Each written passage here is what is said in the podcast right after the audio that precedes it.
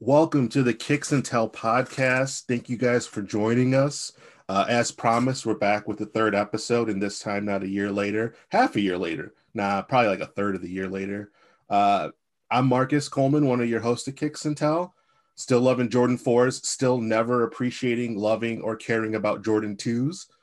Joining me is your second co- is my co-host Charlie Bostrom. Uh, hi guys, I'm Charlie, uh, and I still wear my Yeezys. Uh, you can find us on Instagram at Kicks and Tell Podcast, and you can listen to this and prior episodes uh, of the podcast anywhere you listen to, po- to podcasts. Thanks for joining us. Awesome, Charlie. It's good to be back. I feel like we're- Yeah, I feel like we never left. Uh, still recording over Zoom though. We still haven't recorded another episode in person. uh, well, it's nice to actually. Our second episode was uh, recorded over audio only, kind of like a, a phone call. And Yeah. now we actually are. I don't know if you're recording the video of this right now, but it's nice that we can see each other because I, I think it'll be easier to go back and forth.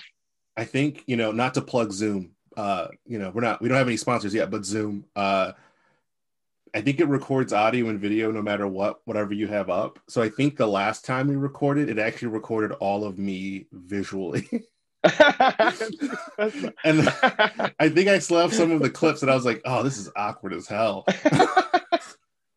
Like imagine you know like when you call like a relative and like you're with other relatives and they're like looking at your facial expressions as you're on the phone like hey Yeah. aunt maud it's good to hear from you oh yeah we're just you know about to eat dinner you know like yeah. so it's uh it's very fascinating but now we get to see each other face to face uh which is great uh Yeah, it's great.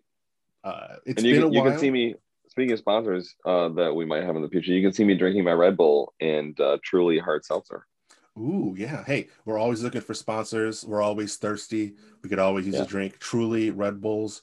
Uh, hit us up. You know, I appreciate a good sugar-free Red Bulls uh, when I can. Uh, but yeah, it's been it's been wild. Last time we were talking to you guys, it was around November when we recorded the last episode. A lot's happened.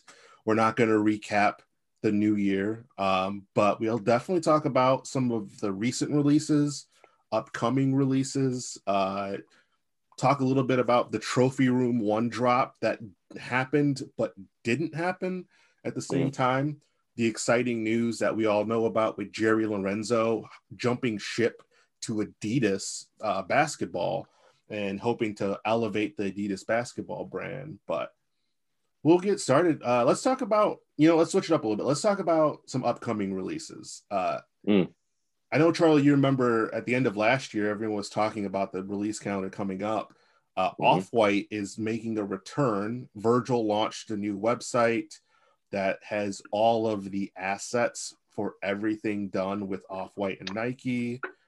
He's got a calendar planned with a lot of the shoes that were at his exhibit at MCA. Um, apparently, what's coming up, the uh, canary yellow ones are up. Uh, the men's sizes for the Jordan 4 uh what are they cream or whatever? I think they're just cream. They all wait where you where sale. where do you see this? On the off-white website? You it's on the off-white right website. There was a link for a while on his uh on his IG I think you can google it now and find it. Um but we'll drop a link in the in the episode description so you guys can look that up and hey if you're a graphic designer it's literally full of InDesign asset kits like there's so many rich resources there if this had dropped when I was still in college and doing, you know, learning graphic design, this would have been a treasure trove of resources, honestly. Mm. Uh, you know, I would say it's almost worth two Virgils, just close to being worth two Virgils. Uh, but is a pretty- virgil a unit of, sneaker currency two virgils Yeah. Oh, like it a was like a bitcoin it was the whole bit when he only, only do- donated 50 bucks to, uh, oh right right right right right I know it felt like six months ago, but it was a year ago. And Oh so everyone's God. keeping it two Virgils, keeping it 100, you know? i'm gonna say Uh, that but it's it's it looks pretty cool and promising you know i i think we all are kind of at the point with off-white releases where it's like a mixture of fatigue and you know like we talked about in the in the first episode remember with the uh the fives the all black fives that came out and Yeah. how there was like a minuscule amount of excitement but it was mostly like the the general off-white excitement. It wasn't anything to phone home about, you know. The gray ones, the dark gray ones. The dark gray ones, kind of black. Uh, friend of the podcast, uh, T got it. Yes, yes. I think he rocks them pretty well. Like I feel They like look, he they could, he look could, nice. Yeah. he can rock them well. Uh, I would wear them. Oh, by the way, that's our third co-host, uh, the Brown Line Train. Nice to hear his voice sometimes. You know, uh, it sounds like Good old like, brown line. like drops of Jupiter, just a train coming right through. Uh, Yeah. but yeah, it, and then he did like the fives and cream with the black soul, and I just Yeah. thought like, I get it.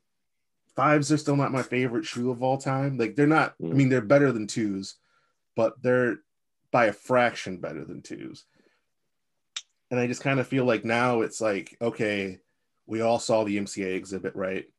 We all saw the different drafts of off-white shoes Right. now we're just getting pardon me different colorways with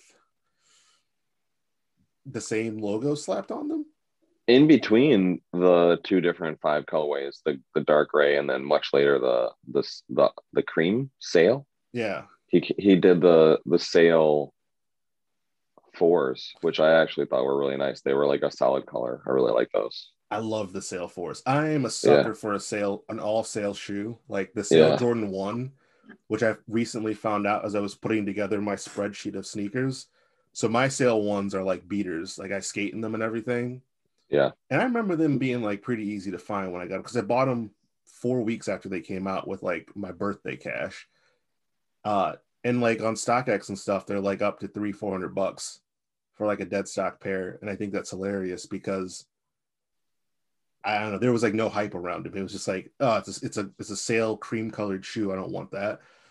I was like, I was gonna buy another pair because I was like, oh, screw it, I'll keep a pair to like have for nicer things. Just never got around to it.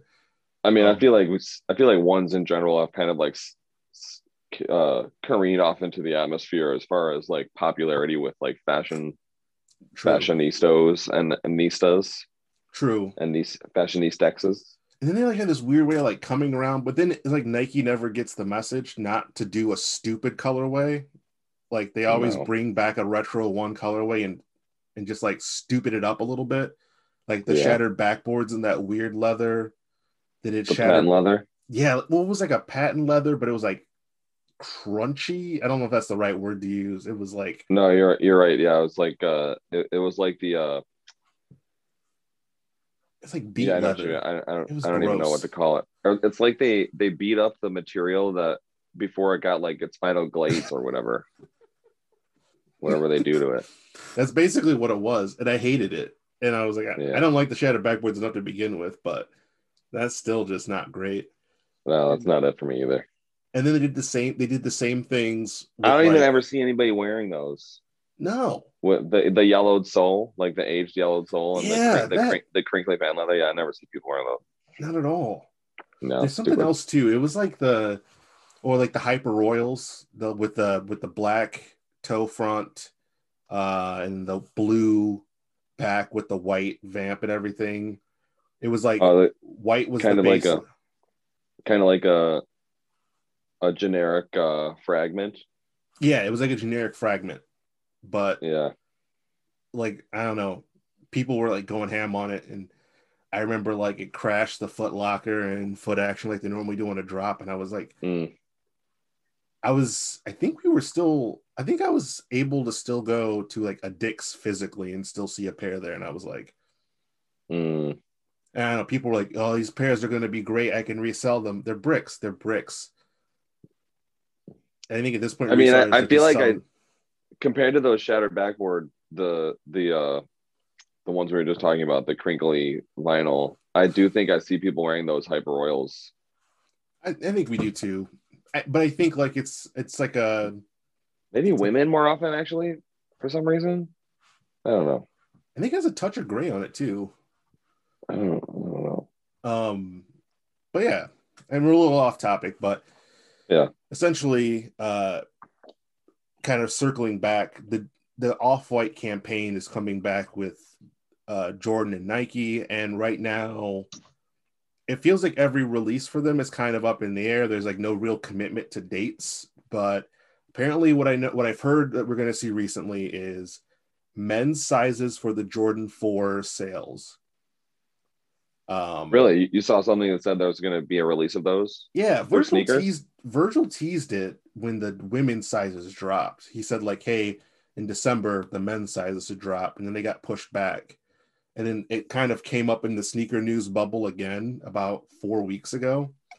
Uh, you know, I'm kind of surprised because I'm surprised to hear that because I just figured I remember when those came out. You know, usually when they release a pair of uh, Jordans that are featured as women's yeah s- sneakers, the size range is like a little smaller on the high end compared to when it's men's releases, even though plenty of women buy the shoe on the men's release because they want to wear them for themselves. And I and the the sail fours when they released, I recall that they came out in a wide range of women's sizes, like really big women's sizes that were basically, you know, size 15 men's, you know, and I just figured I, that that was kind of like a statement like, hey, I can release a woman's shoe that's really popular for both sexes, even though it's labeled as a women's shoe when it's usually vice versa. You know what I mean? I always that that was this is what I built up in my head anyway. That that's what they canon, were doing. It's your head yeah. canon for it. Well, it's like not off base. I mean, they did that with uh, was it a few years ago with like the sparkling Jordan 11s. They did like an extended size run of those, and they, it's not uncommon for them to do extended size runs what I found interesting about the Jordan 4 sails when they first dropped was that the campaigning around it was directed towards women. And it was very like driven and, and moved by women. And, and you could see some of the smaller boutiques were like trying to be like, we really want to sell these pairs to women. All the pairs that Virgil gave out, you know, influencers and friends and family went to like women athletes and influencers.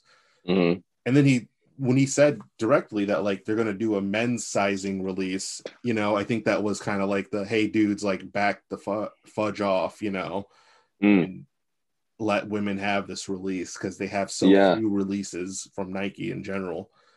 That's but true. Then uh it disappeared for a while, but also last year, apparently at one point, the bred for off whites were supposed to happen too. Those got pushed back the canary yellow ones again were talked about towards the new year got pushed back so it's starting to feel kind of like you know mm. a mythological beast but I, i'm sure they're like just trying to not have a, a release of that magnitude fall flat because we're in a pandemic you what do you think I mean? about those canary yellow ones specifically what do you think about those I think they're a good vehicle for me to purchase and trade to get my UNC blue colored off white ones again.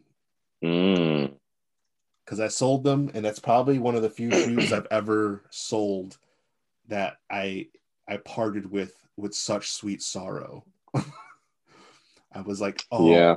Because when I got them, I was like, ah, man, like I'll trade these to get the Air Max uh, 90 off whites or try to get the uh what was I gonna try to get?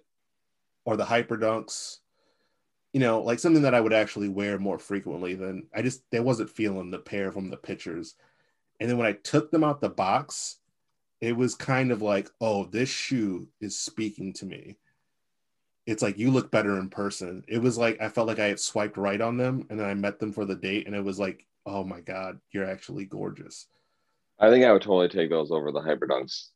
Oh, I love the hyperdunks. Uh, Draymond Green wore them once in a in a playoff game, and I was like, they just they look they look like the most punk rock of all of the shoes.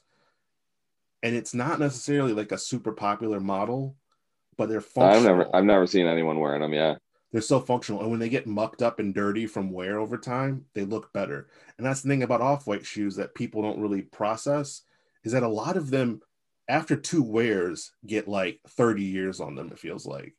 Oh really? They get haggard quickly unless you're walking around duck footed and avoiding all things dangerous like you only wear them in the house. See this is why i really i know i don't want to talk about it yet but this is this is why i really want to talk about uh, jerry lorenzo going to uh, adidas basketball because of functionality yeah, functionality exactly. Yeah, yeah. Totally. That's, yeah, yeah. Well, let's blaze through these these releases. Uh, so some stuff to put right, on well. your calendar coming up. Um, well, maybe not on your calendar quite yet. The Jordan 4 cement that everyone talked about for the last few years were supposed to come back. Uh, the last uh, retro versions were in 2016. Um, people have been clamoring for them to come back. Well, they're coming back, but as a golf shoe with golf mm. spikes that are removable, um, but still not a comfy everyday shoe to wear. Um, originally planned for March 4th of 2020. However, they have recently disappeared from the Nike website. Uh, influencers have started to get their pairs in the mail, but uh, the date is kind of up in the air as well. Uh, I was really Sneaker News still has it featured as as March fourth. I I know I've been trying to like follow up with people, like follow up with sneaker sites on it, but so far all I found is that like they're not up to date because it's literally pulled from the calendar on the website. That is funny. It's weird, right? I think because it got more press than they were expecting and I bet you says, they only have a fine amount of pairs. It does say as of February 18th that a U.S. release date has been scheduled for March 4th. Yeah, as as like, of two days ago, it's been off the website. It doesn't claim any uh sources though. Yeah, it tends to be how it goes. It's always somebody you knew somebody. Uh, but in exciting news is the Jordan 4 white Oreo is coming out soon too again, I know this feels like I'm putting and pushing all the products that I care about, but uh, the white Oreos should be an exciting release. It's basically like an all white cream colored or all white with a cream colored cement kind of spacing on it. Very cool looking shoe, very classic. Uh, I think it'll go pretty quick actually because people tend to love fours uh, and it'll be exciting. Uh, Nike SB Dunk Highs, the carpet company Dunk Highs are coming out. Uh, I believe they're dropping on the 12th. Those are coming uh, up. Those look those look pretty nice. Those look cool. I just again I don't know, kind of over dunks. And yeah. like the to me, the casing was cool than the shoe. And I don't want a shoe that's an art project. Yeah. And these like tearaway shoes can be cool when done right. They're not for me, that's for sure. Yeah, it just is a lot of work. And then they take the it it looks phoned in to me. Yeah. Like if I'm being blunt, uh, these people are never going to hear me talk about their shoe. It looks phoned in. Like literally, they said, "Let's make a carpet themed shoe where there's like yeah, let, let's make a print and then slap it over a white a white background of other paneling and call it a day." Yeah, and then when it comes off, guess what you see on the background? You see, uh, you know, you see all the heating padding and stuff, and it's like, oh, right. Come on, guys, you can you can right. do better than that. Yeah, I'm not feeling it. I do I do still want a pair of dunks. I am still extremely sad about those. Uh, these came out since our last podcast. The the holiday special, Sean Cliver dunks that were kind of like a light blue and white with a silver swoosh yeah. The silver the silver fat laces i kind of i'm still sad about those. They were you know they were an exciting release. I look back on them i was looking at photos of them the other day and i was like you know what? Not a bad not a bad dunk. Yeah. I originally i was like i didn't even bother going for them i was like they just kind of seem like a lot you went for them for me unless you lied. No i went for them for you but like i wasn't yeah. i wasn't going to like the reason i went for them for you is because because you didn't feel it I didn't feel the, the need to go for yeah. them. But it's just one of those it. things, you know. I have to be I have to be picky because I can't buy that many shoes. So that was one where I just my gut was just like that's that's the one right there. Okay. I, I love a blue shoe. I love a blue shoe, you know. You gotta have your color. I like so a purple I, I like a purple shoe. Uh, yeah. Uh, but speaking of dunks, let's talk about recent releases. Uh, yeah. Big dunks drops the last few weeks. Uh, what was like a week ago? Uh, and I guess no, you guys don't have time frame from when we're recording this, but we're recording at the end of February. Uh, about the middle of February, uh, we had three Dunk Lows drop, non SBs.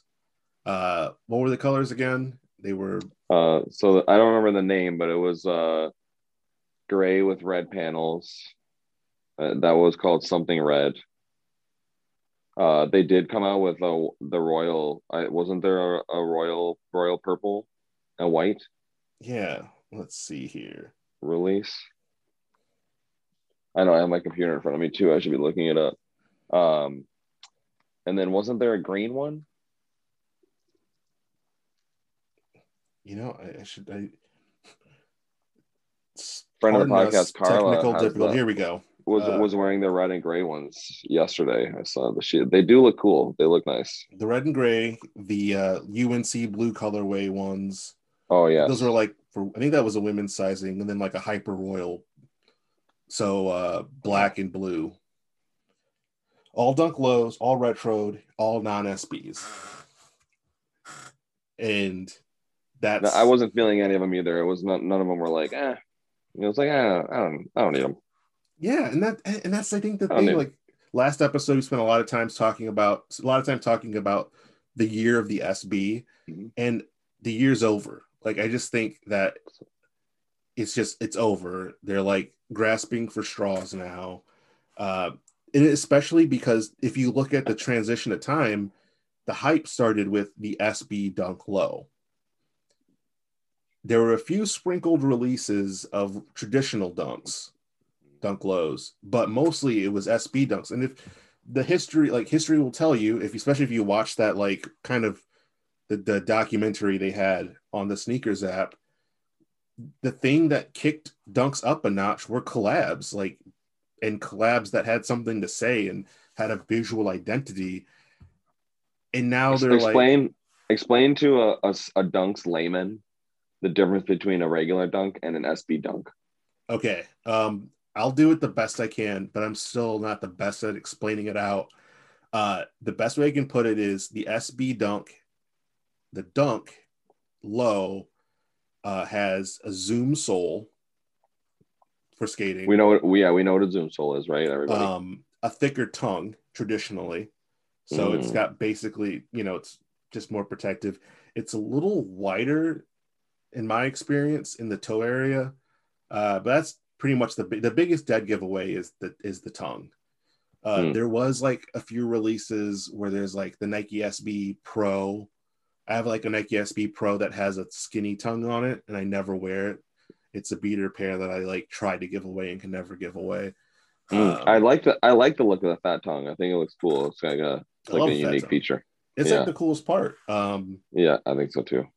but the biggest difference like for me like a wide footed person is that it's got space for a wide foot and there's this like you know and then if you look at the journey of them traditionally sb dunks are all cool collaborations. Like they're visually appealing. They're hmm. visually got something that sets them aside whether you like it or love it. It's it's like free range. And then you get like traditional dunks which just basically come in big 10 college colors or like reused jordan colorways. Right, right, right. And i was The chunky dunkys, the Ben and Jerry's, were they SBs? sbs The Ben, the uh, the uh, the the Grateful Dead ones, those were SBs. sbs The uh, oh man, I can't think of the the skate shop collaboration. The ones that were kind of like sail colored with the yellow and light blue, the nautical ones. oh What are uh, atlas Those were highs, but were those were those, those are SBs too? technically sbs See, but I those, those were the ones that I missed out on that I really wanted to. but uh notre or Yes, those are regular dunks the highs, Yeah. the gray or light blue are the two were the two options. pretty much basically Which like ones did you get? uh the cream light gray ones Those are oh, yeah, everything those are that's nice. light gray to me basically is like cream i might have like an eye problem but uh and i like them a lot they're just not SB. SB dunks and like the SB dunks that I have in size 14s that I wear fairly regularly are the uh, black sheep uh collab they did the last one they did it's like the wolf in sheep's clothing Mhm. like an all suede shoe and it took me like a solid three months to break those in um and I Hmm. should have went to size 15 if they I don't remember if they had 15s available but Wait, I what? they're they're fourteen. they're 14s. So it took a while Oh, to break wow. them in. And I feel like every time I've bought a pair of regular dunks, going back to when I was 14 years old wearing a size 14, they've just always fit too tight for my liking. Interesting. Who knows? Maybe I'm the problem, you know, but I also just feel like it's a boring shoe. Like you can look at MC Sports catalogs from 2000 and you will see for 60 bucks a bunch of dunk lows Yeah. It, it's it's a generic shoe. It's like not special and it it's not worth the hassle of going through sneakers to try to get you these were the shoes that like you got when you're like like mom mom please please can i buy a pair of jordans? She's like no we got jordans at the house and it's a pair of dunk lows in a jordan colorway. And you know and right now just like all the the hype on it is literally just hype.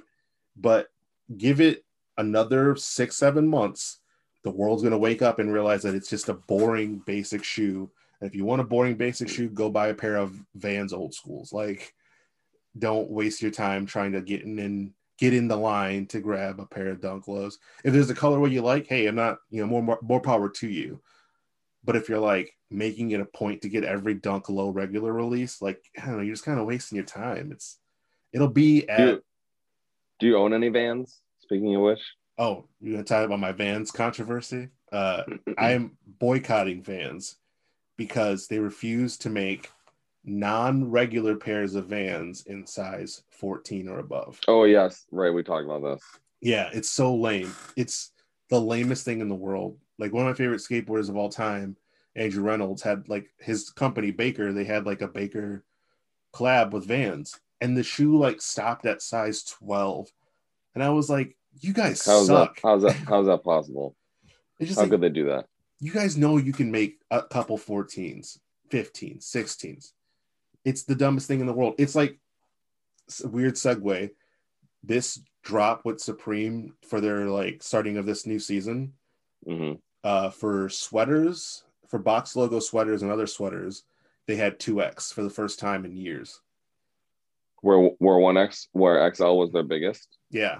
I think they've done like a few special shirts and stuff with like 2XL in the past, but it's generally really rare for them to do. Hmm. And like those, all, even the like not important hoodies or whatever, like the not hyped hoodies, sold out like that in 2XL because people are big. People have been sitting around during quarantine getting big. Like, what, what, what do you think's going to happen? The human race has has increased in size over the years. Yeah. And then you in have all these- general, even for non-big people. There's just tall people. Tall big guys need to get big big hoodies too, yo. exactly. Supreme look. Not to Yeah. mention, like a lot of the uh hype beasts will wear bigger clothes, you know. So like I mean, it's it's in style right now. It's in style. So it's like it's not as bad as it was to me in like the 2004, where like I couldn't get a, a 1XL shirt at 15 years old because everyone who was like 100 pounds was were buying them to look like Soulja Boy. It's not that bad, but it's still like an epi- it's still an epidemic. It's still a pandemic, and I will not stand for it. But- terrible. that's that's my Vans rant. Um, but back to back to dunks. Sorry to get you. Sorry to get us off on a tangent there. Hey, that's what this podcast is about. It'll be our, our new podcast, ranting about things that are too big or too small. Uh, On a tangent with Marcus and Charlie. yep. Stay tuned, uh, friends of the podcast. We'll be Yeah. there to rant for you. Uh, outside of the dunks, and as they're waning into the light, uh, today actually the Taupe Four Jordans released. Uh, did you get a? Did you try to get them? The taupes, I did. I tried to get some taupes. Uh, what are they Uh, like a like a brown, like a yeah, it's like earthy a, brown, black? You know, they looked they looked really similar to the. There was a pair of mushroom. Weren't they fours? Weren't they mushroom fours? yeah. Do you remember those? Like last year sometime? Uh, they looked. Anyway, it looked like there was some. uh It looked like there's some suede on there, or some like really like, really grainy nubuck or something on the toe topes, and they they do look really nice. I did try for them. Actually, funny story. Uh, a friend of the podcast, Alex, uh, asked me to go for him and a couple raffles, and I did actually sign up for a couple of raffles in his size. Oh yeah. But this morning, this morning at last minute, I kind of decided, you know, I I've, I've been thinking about it. I don't really have like a brownish sneaker. I have a I have a I have a couple pairs of Yeezys that are kind of like earth tones, you know, but the I thought it was really nice, so I tried to go for them, and then I realized right as I clicked the button that I was I, I used his size Oh. with with with gift cards that I had saved. So I was about to buy his size with my gift cards. Uh, but of course, uh, I get, took an L, and then it, it was early enough where I was able to go back in and try to get my size, and then I took another L. So I took two L's on the Topaz Forest this morning, and I am bummed about it because I was like, mm, you know, I think that because I only have one pair of fours, I just have my bred fours, which I love, which I do love. Red fours are they're a classic. They're a staple. It's a class. I I get a compliment every single time I wear them. I get a compliment from a random stranger. I mean, one, the four is just like the the optimal. Uh, it's the optimal Jordan. It's the best Jordan, but um, the bred agree. colorway looks just it looks fantastic. Uh, that's why I can't wait for the off white bred force. I'm like, this is gonna look pretty cool. Have you seen a picture like mock up of the off white bred force? There's like four or five different mock-up versions going around the internet. I saw the pair. There was a pair at the MCA show, I believe, that they've been using, but I don't think it's going to look like the MCA drafted pair. Like I think there's going to be some changes to it. Um, But it, to be like blunt, it's not that much of a departure from the four. You can't really take the four apart and deconstruct it but like Virgil's whole thing on deconstruction is only deconstructing like was it like three fourths of the of the artifacts or something like that. He has like a Mm. whole theory behind it, which is actually a fascinating read. Uh, I don't know if it's in that icons book or whatever that he's released, but I, I was actually at the when I was at the show, I was like fully invested reading through his explanation on things. I I find I'm probably one of the those people that stop and read every single thing at a museum. So Yeah, yeah.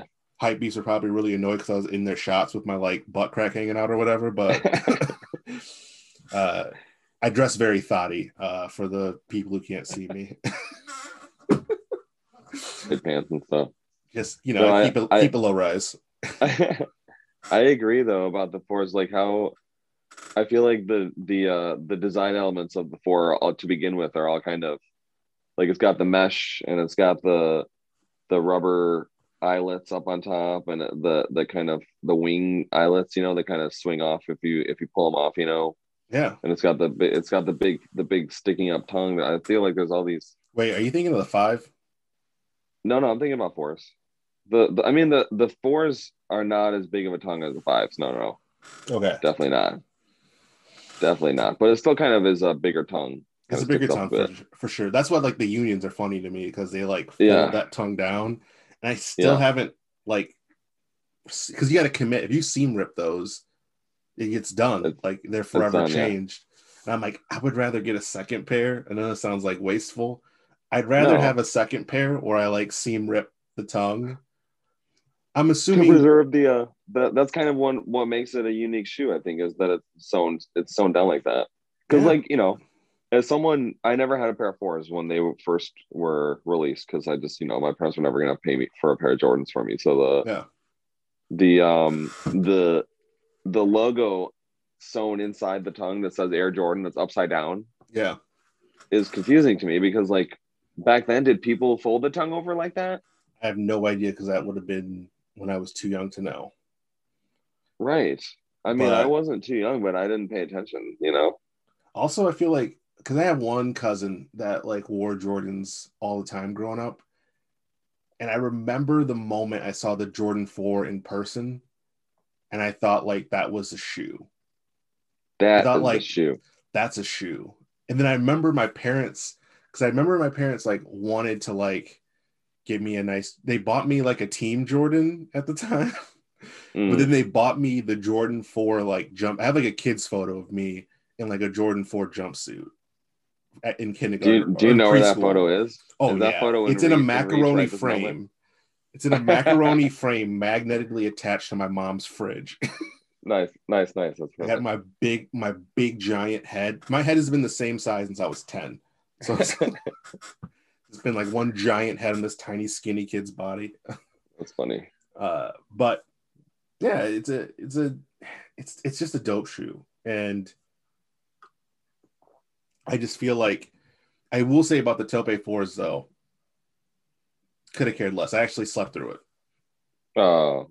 I slept through it at the last moment i jumped in and i went for friend of the podcast alex's size.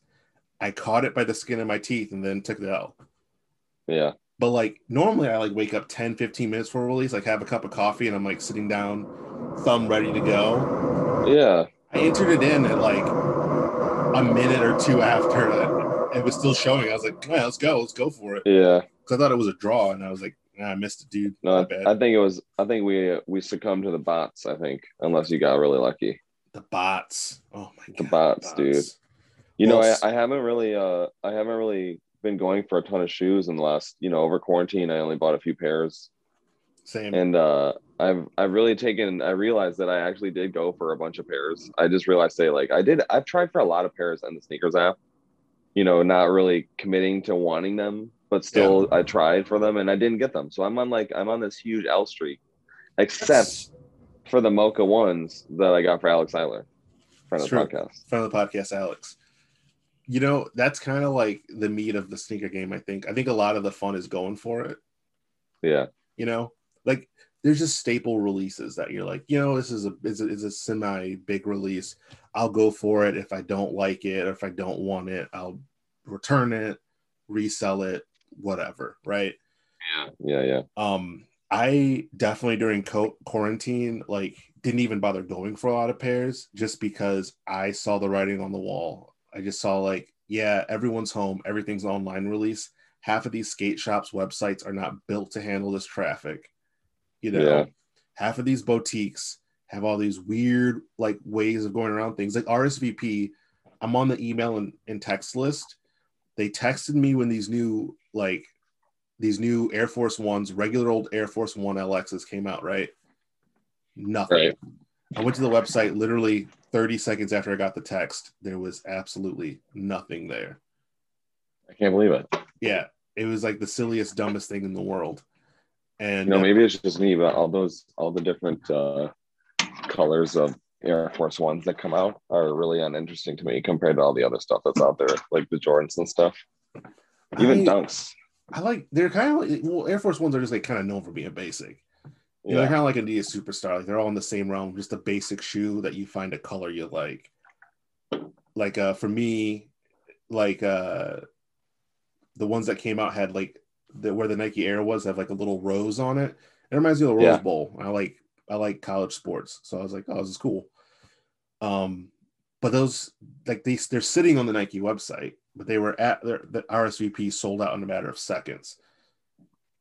And I kind of like was like, well, I kind of want to support the guys at RSVP. I want to support my local boutiques, but those websites get eaten by like hype. And Yeah. it's, it's insane, even for like a basic pair of shoes. it's a bummer, dude. It bums people out. But Makes I it not think- fun. But then, no, but, but that's the other part. It's like it's kind of like I don't know. It's kind of like gambling. It's like it's it's like the thrill of the chase for some people. Like Yeah. I will say, like when we were in person, like talking a lot in person about sneakers and shoes. I will say like 2016, 2017 was like uh my like Jordan year, where the year I was like hitting left and right on sneakers. Yeah, Uh, and I remember the thing that I was doing was I was going for a lot more sneakers than I normally did, but also my like friend group at the time, we would not shut up talking about sneakers. We were just like in.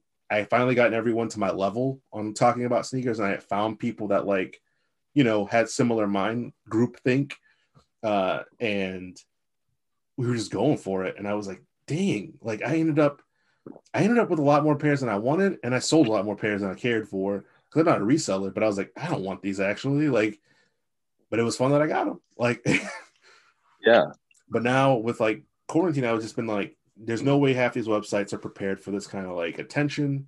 They're not prepared for these releases. And to be perfectly frank, I, I think that Nike and to some extent Adidas uh, are holding their cards for a lot of releases. Because What do you mean?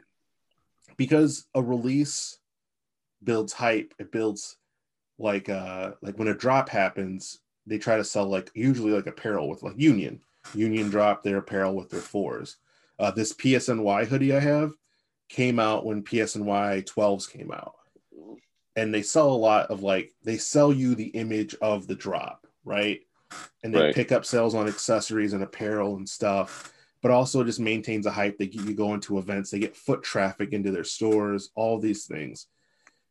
And hype has a tendency when it only exists online uh, to be in a bubble. and then also to be scrutinized at a higher level for just like like just for a trolling level. Like it's not as cool as Nike thinks it is. Yeah, I agree. And I say Nike. oh, pardon me. Um, Adidas too. Uh, but honestly, if we're talking about Adidas, there's a reason why we don't talk about a lot of Adidas drops on here. It's basically limited to Yeezys. Yeezys have reached the saturation point. I still like enjoy a few Yeezy pairs here. Like I want a pair of quantum basketballs, but yeah, I'm not gonna go out of my way because I can also grab a pair off a goat for less than the sale price if I wanted to in my size. Well, and there was uh last not last year, a couple years ago, I, you know, when I was starting, you know, I I have I have a small amount of regret for not being into the sneakers until the last couple of years, you know, to where I really was paying attention. And that said, I'm glad that I never like was into the Yeezys until after a, year or so of them releasing a couple years because I would have paid three hundred dollars for a pair of seven hundreds, uh, Boost seven hundreds, and the seven fifties. I think, I no, not the seven fifties. I'm talking about the the the, the, the low wave runners.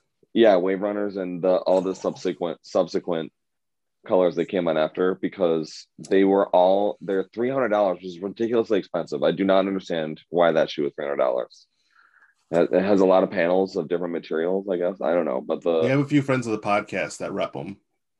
I want a pair. I still want a pair of those. I, I do not deny that I want a pair of V1 700s, but I just don't want any of the new colors that have come out. And my, my whole point was uh, a couple years ago, they were all going for $50, $75 less than retail price because bots bottom up and people just don't want to pay all that money for that sneaker, you know. And it's like, oh man, I could, but now it's too late. Now they're all back above above retail price, and I just I regret. Oh, I regret it, drop. You know? They're gonna drop again. It's right now. I think like uh, we uh, we can actually go to the, we can segue to the trophy room conversation um, about resellers. Right now, we're sort of in a reseller like eye of the storm moment. Resellers are out of control. They're yeah. like PlayStations, whatever they're called now, fives, Xbox Series, blah blah blah. I uh, couldn't get a Switch during quarantine because switches, resellers were buying the Switches. Yeah. Uh, Happy Meal, Pokemon cards, oh, like man. they're the culture is ridiculous, and it's think like of the not, children. It's not even the culture like hype that's the problem. Mm. It's like just resale culture in general has turned into like I get it because like it's it's a hustle, right? Right. Like every everyone's entitled to their hustle, I think, to an extent. But at the other sense, like there's there's hustling and there's like grifting. and well, what do you what do you call that guy who uh what the the guy who looks like a kid who got busted for oh Benjamin Kickz? Yeah, yeah. What did he do? What did He's, he do he exactly? Is he is a kid. yeah, he, he doesn't look like a kid. He is a kid. No offense, buddy, but you yeah. are a kid. I don't really care for that kid. He basically, well, I mean, he does price gouge celebrities, so I'll give him that. Uh, he like got in a fight did... with someone for like taking pictures of him or something. I think he was. I mean, he was probably drunk, but he's not legally allowed to be drunk. but he is a part of that. Like they, you know, they get on Instagram, they they flex their 100, 300 pairs for whatever release.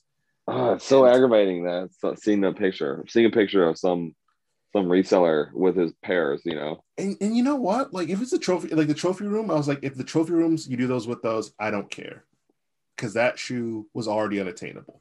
You do that with the so Cause Jordan can 4, you, I don't care. For but the like, audience that are, are not familiar, can you briefly describe what happened with the trophy, the trophy ones? Yes, let's uh, a little, a little. For those of you who are passive sneaker followers, and those of you who are big sneaker followers, I'll I'll give the amended the the the short version of this. Um, yeah.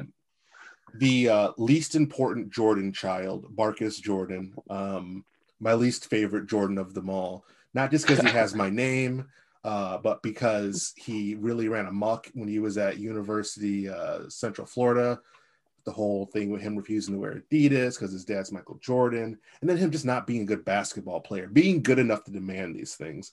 He is probably the most. He was the most overrated college basketball player in history. because living on. I'm not gonna say it. You, you can continue. Yeah, Oh, yeah, I was gonna mean- say. I mean, I was gonna I'll- say something. I'll I'll stop. I, I go on plenty of rants about how Marcus Jordan is a complete waste of space. Um, but he has his room. coattails is that big expression. Not even. I don't even think his dad likes him that much. oh man, that's. That's, that's so bad. cold. That's that's mean. That's But- cold. But for real, like you know, I feel like his dad teared up talking about Kobe in retrospect, and he kind of talks about his son like, "Oh yeah, you mean the son that I recast in the movie Space Jam? oh, he didn't cast his own son in Space Jam. Oh no, That's cold blooded, but that's it was for privacy reasons. For Mike said privacy F- reasons. Mike said, "F them kids." um. Anyways, so trophy room uh is He was cute enough. Come on. so trophy room is Marcus Jordan's Jordan boutique, where I don't know he he put he props up trophies that don't belong to him that belong to his, his dad. Hmm. Uh, they had a special Jordan one high. Uh, the shoe had references to Chicago, references to his dad's success. Had kind a of like faded red, right? faded red. It had like a blue, a clear ice blue bottom, uh, like a Mm. red pendant thing. This uh, apparently the trophy room, trophy room ones had different laces than the general release trophy ones that were still. There was only a finite amount of pairs made. It was a whole rigmarole. Mm. We had been hearing nonstop about this shoe for the better part of the beginning of 2020 to me, like if crappy things to happen in 2020, that is in the top 10. Uh, Yeah. just kidding. I don't want to make light. A lot happened in 2020. Uh, and for some reason, we had to hear Marcus Jordan run his stupid mouth. Um, oh boy.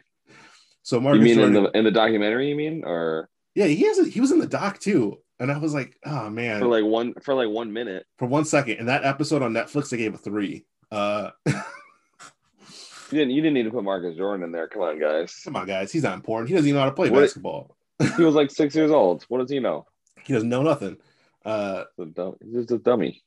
but uh so trophy room they they like we're gonna have these shoes and i think originally they were like kind of hyped up around the last dance so For, for sure. limited numbers limited releases. Finally we get to the to the finish line. It's like they're about to release. And then around really november december pairs start showing up. They start showing up with celebrities. Like you like you know you think yeah you know it makes sense that xyz celebrity has a pair. But then they start showing up on cream. And they start showing up in forums and social media and all of a sudden resellers have pairs. Now these shoes are very like well built and the material is very fine and nice. It's not an easy shoe to make a fake. Mm.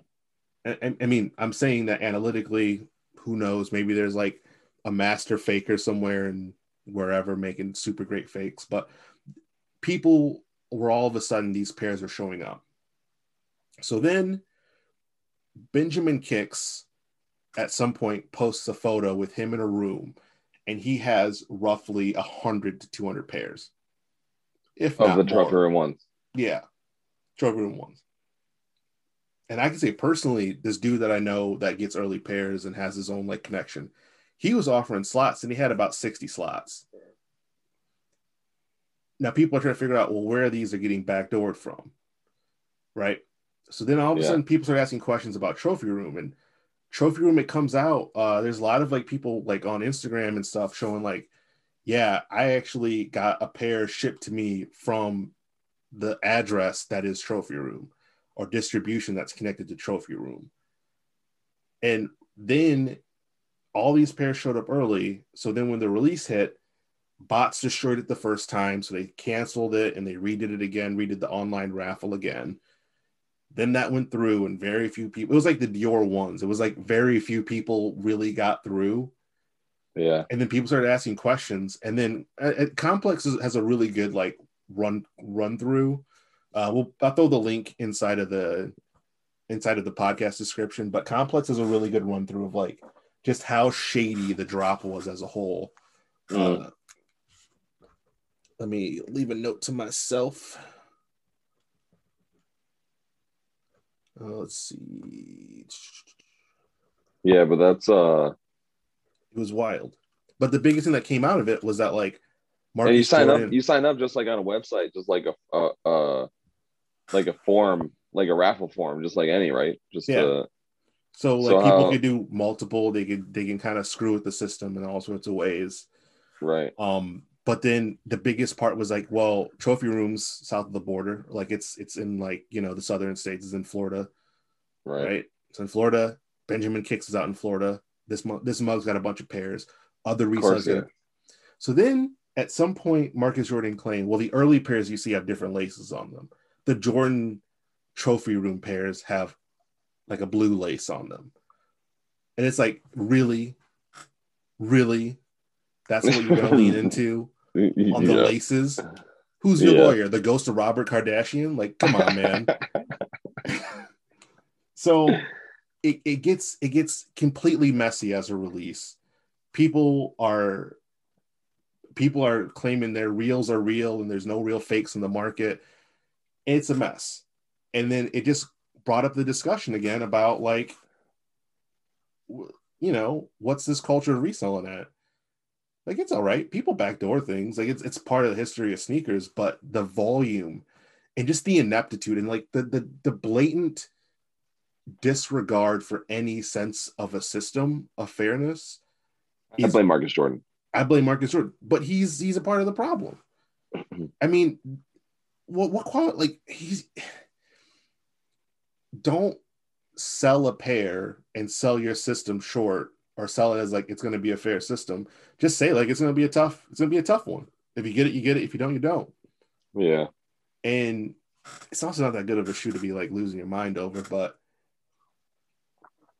I I kind of the- agree. the biggest problem was that like it was primed it was primed for it was primed for being manipulated it was it was built for it and i think that's Mm. where we're at right now with some of these releases these high profile releases at least i mean i remember during all-star weekend a year ago uh this time a year ago uh i remember everyone was coming around like, yeah, the fives, the off-white fives and gray are dropping.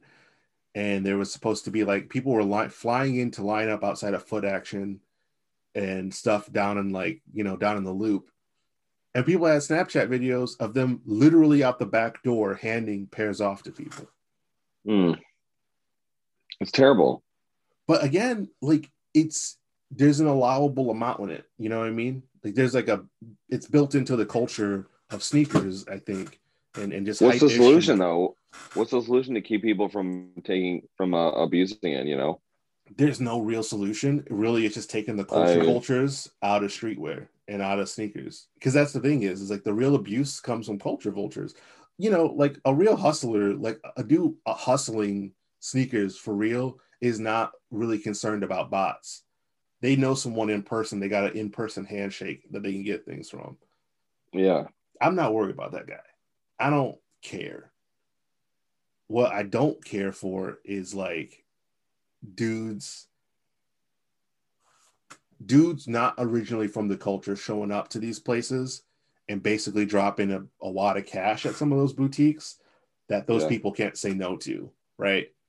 Because like like guys like Benjamin Kickz, he has no stake in the game. He's just like it's like a cute, funny story about a rich little white kid that like got into the game and now he's he's got a name. Now he knows Drake. He can text Drake. Like, good for you. Congratulations. What have you actually done for your community? Because right now you're in you're like inserting yourself into a community that is mainly built upon people of color, and you are you're kind of like grossly taking advantage of it. Maybe that's a different podcast, but that's the kind of like reseller behavior I don't care for.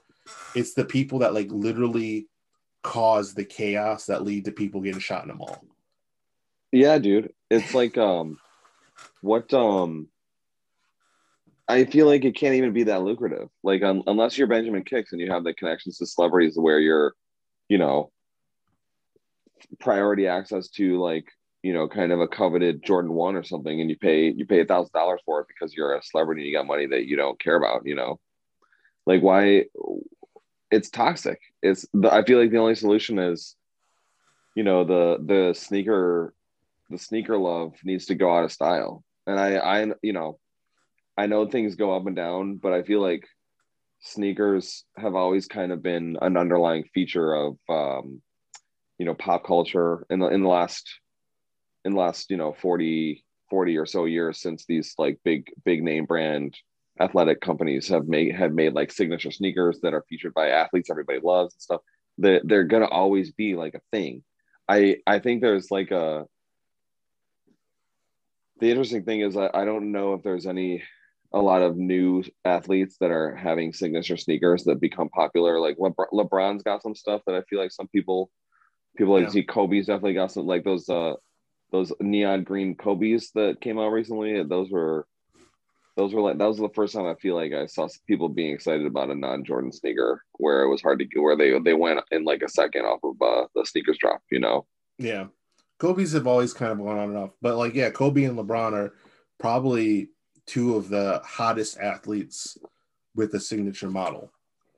There's like no there's no other athlete that has a signature model that people are like going ham for. There's just the Iverson is like really like to me, like if I think about signature models that people like the Reebok, the Iverson Reebok, think in their brain, yeah, it goes Jordan. People think of Jordans right away. They think of Michael Jordan.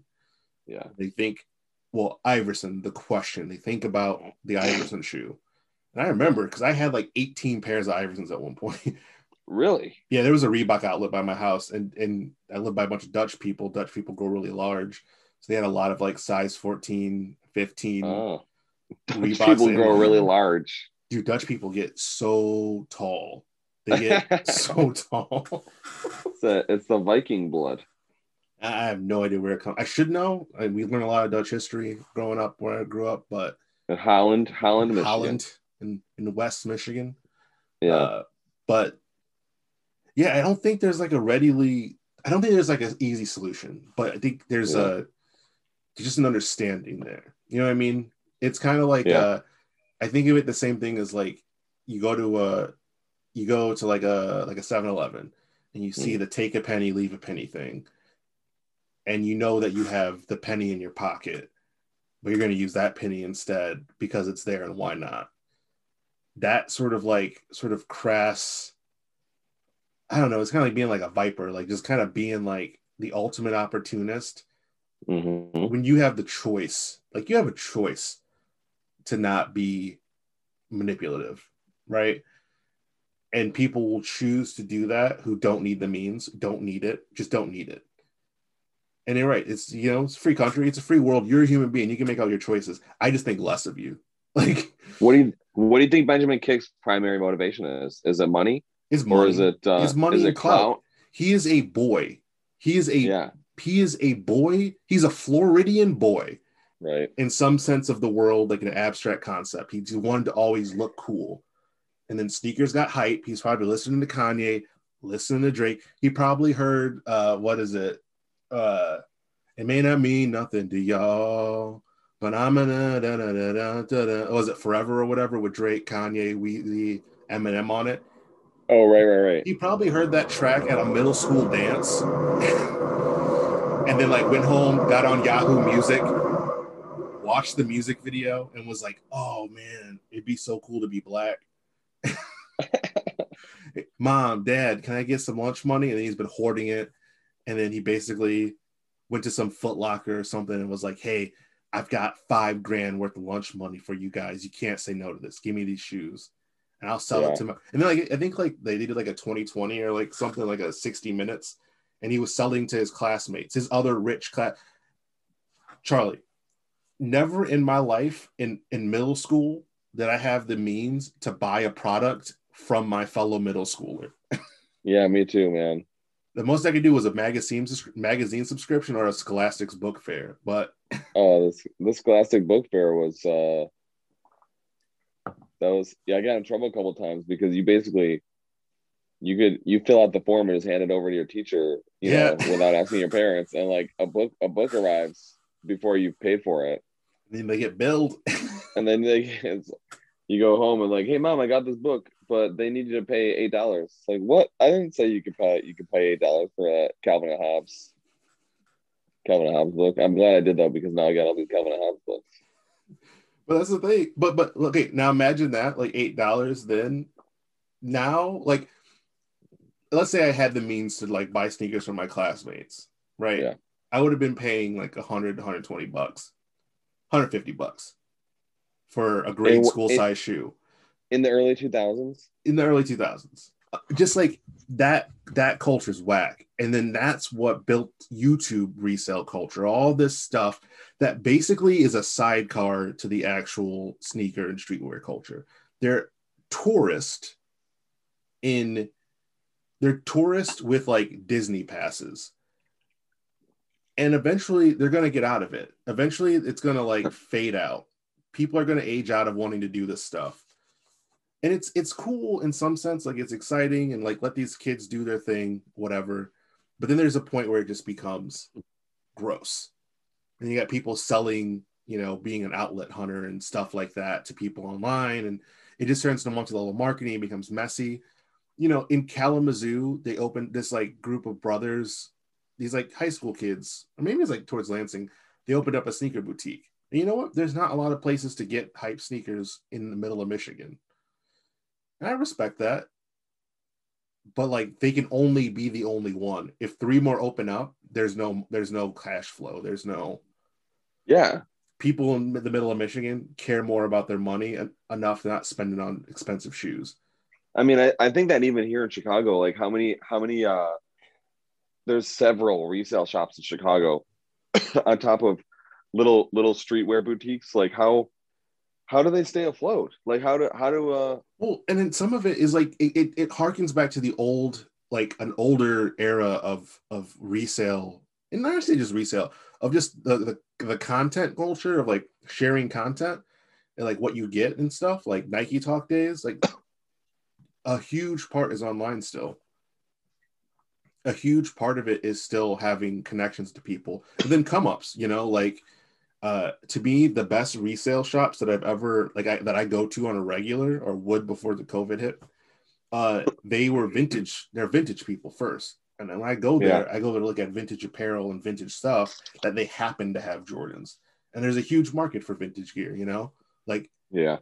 I when i go to round two in chicago and i see an, an nwo shirt that's 120 bucks to me an nwo shirt is worth 120 bucks to the passive wrestling fan that watched the attitude era and then kind of grew out of it it's not worth 120 bucks to them. But i get it. To the right person that's a valuable piece of history.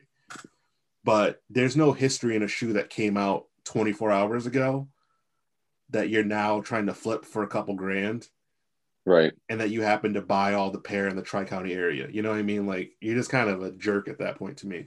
But yeah. I agree. I totally agree.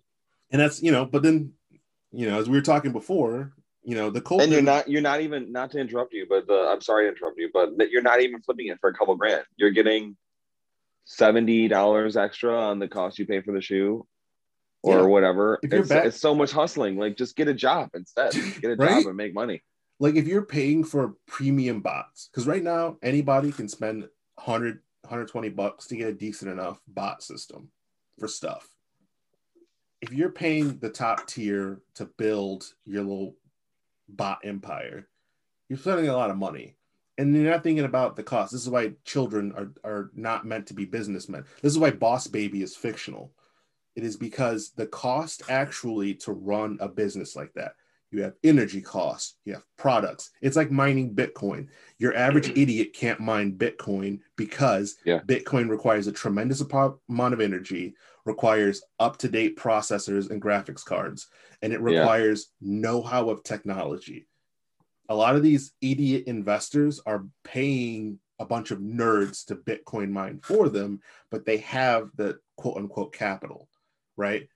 It's the same process that these these resellers with these bots like heavy amounts of bot fleets are thinking through too yeah i'm gonna get a bunch of bots but they're not thinking of like the real cost like energy storage you got to store all those shoes when you get them right you got to open up Yeah. a bunch of credit cards with with your name spelled in full, the short version with your initial, middle initial, Right. all these things that costs money in the long term. And then you're gonna like make a bunch of short-term gains and it might look good for a while, but the sneaker industry is just as finicky as the stock market or anything else. So when stuff starts to slow down or taper off, you get hit. And guess what you're stuck with? Debt. And Yeah. if you're if you're a kid, your parents bail you out. It just really doesn't seem worth it to me. All the all the work you have to go into it, all the effort you have to make, like and It's you're totally right. You know, you have to have 25, 50 Nike accounts. So you've got to get you either have to get friends to help you or you have to, you know, spoof your email address and get a bunch of like, you know, prepaid loaded debit cards or whatever that have your, you know, whatever it is you have to do. It just is it worth all that trouble? No. I And mean, then- even why not play the stock market or something or gamble on fucking sports for Well, Christ's sake? and then you have to sell them. Then you have to move them. Yeah. And if you don't know the right people to move them, or if you're not in the right space, you're gonna get stuck. And then you're gonna like like my favorite thing to do in the world is when I go to like when I would go to like Boneyard or round two, excuse me, um, and people would come in and I would watch them come in with like a bunch of like real hype stuff and they're trying to sell it and them give them a realistic price for it and they go oh you guys are undercutting me like a mug. And it's like well no you need to offload these. They've got to sell, buy these from you and then sell them for a profit themselves. If stockx is saying they're worth 500 the most they're going to give you is 3 to 400 because they need Yeah. to eat. And so then these people think they're going to outdo the peoples whose job are to get products resold to people. They're going to go through their own venues and do it. And guess what happens? It just doesn't work. They get they get stuck. Right now you know what i bet? I bet when covid's over in 2021 amc television will renew storage wars and they will find a bunch of storage units full of unsold basically brick sneakers. There might be some Yeah, some, some gyms in there. There's gonna be people that like just just lost out. Every so often on be- cream there's like gonna be a lot of Yeezys, Yeezy 350s that have come out with uh, 20, 20 different colorways in the last six months alone. right? It's just gonna be they're just gonna be sitting. And that's that's the thing that's like upsetting about this all is that the symptom is greed right? Or yeah that's that's the symptom is like people want more. And they can't just enjoy the thing that comes out. You know, and I feel like a, a solution, a solution could be that the the athletic apparel companies like Nike and Adidas. What if what if suddenly every sneaker drop had such a a large amount of quantity, like a large quantity of sneakers available for people to purchase, that all of a sudden every person who wanted the sneaker got one, and all the resellers got their piles of sneakers too. So now all of a sudden the market is flooded with this one sneaker. So it's not it's not it's not necessarily rare anymore. And not that there shouldn't be rare sneakers because that kind of Right. is part of the fun. But I think there's two things if- with that. Is that one, no matter how many they make, resellers will always get as get the much as majority. Yeah, it's Yeah. kind of like fishing with the net versus fishing with the rod. Like people who are fishing with the net are just gonna grab every fish they can get, regardless if it's a good fish. They'll figure it out later, right? So Nike could say, you know what? Let's say we take the J-Pack uh, Dunk Lows, the the red white, the the Chicago colorway ones, right? Let's say we do those and we make a million pairs. Still, half of them will be eaten up by resellers. Yeah. But then the other problem is the second part to that is that a, a bit of exclusivity is what drives the consumer Yeah. because it's a it's a product that doesn't do anything but you wear it so you either have to have like a personal attachment to it right like a i buy these because of xyz Yeah. but also like everyone wants to flex everyone like it's just part of human nature flexing is it's been around since the invention of the wheel like and the the guys in the back room at the the marketing department they know they're well aware that you can't have something too accessible. Do you think? Do you think like Greek senators were flexing? How does a Greek senator flex when all you wear is like a toga and some sandals? Well, uh, the biggest way they flex is they can read. True, Like- true, true. Like like being able to read was a huge flex back in the day. Let's hope we don't get back to a point where being able to read is a flex. I, I hope that I think we're don't. already on the the incline. Uh, Oh boy. but uh yeah and i Anyway. think that's but that's a big part of it and uh, there's this this this conversation will always happen uh personally like in short term like small solutions uh i think every was it orange tiered skate shop for example for releases i think nike should provide them with secure individual websites for drops like this. So when i used to work in the office furniture industry one of the projects that we had was building custom sites for clients that allowed them to get basically like almost like a built-in version of our online store for them. And I feel like Nike, Adidas, New Balance, blah blah blah blah blah blah blah blah blah could easily build like back-end sites with the security of sneakers or whatever for those drops for those those places Yeah.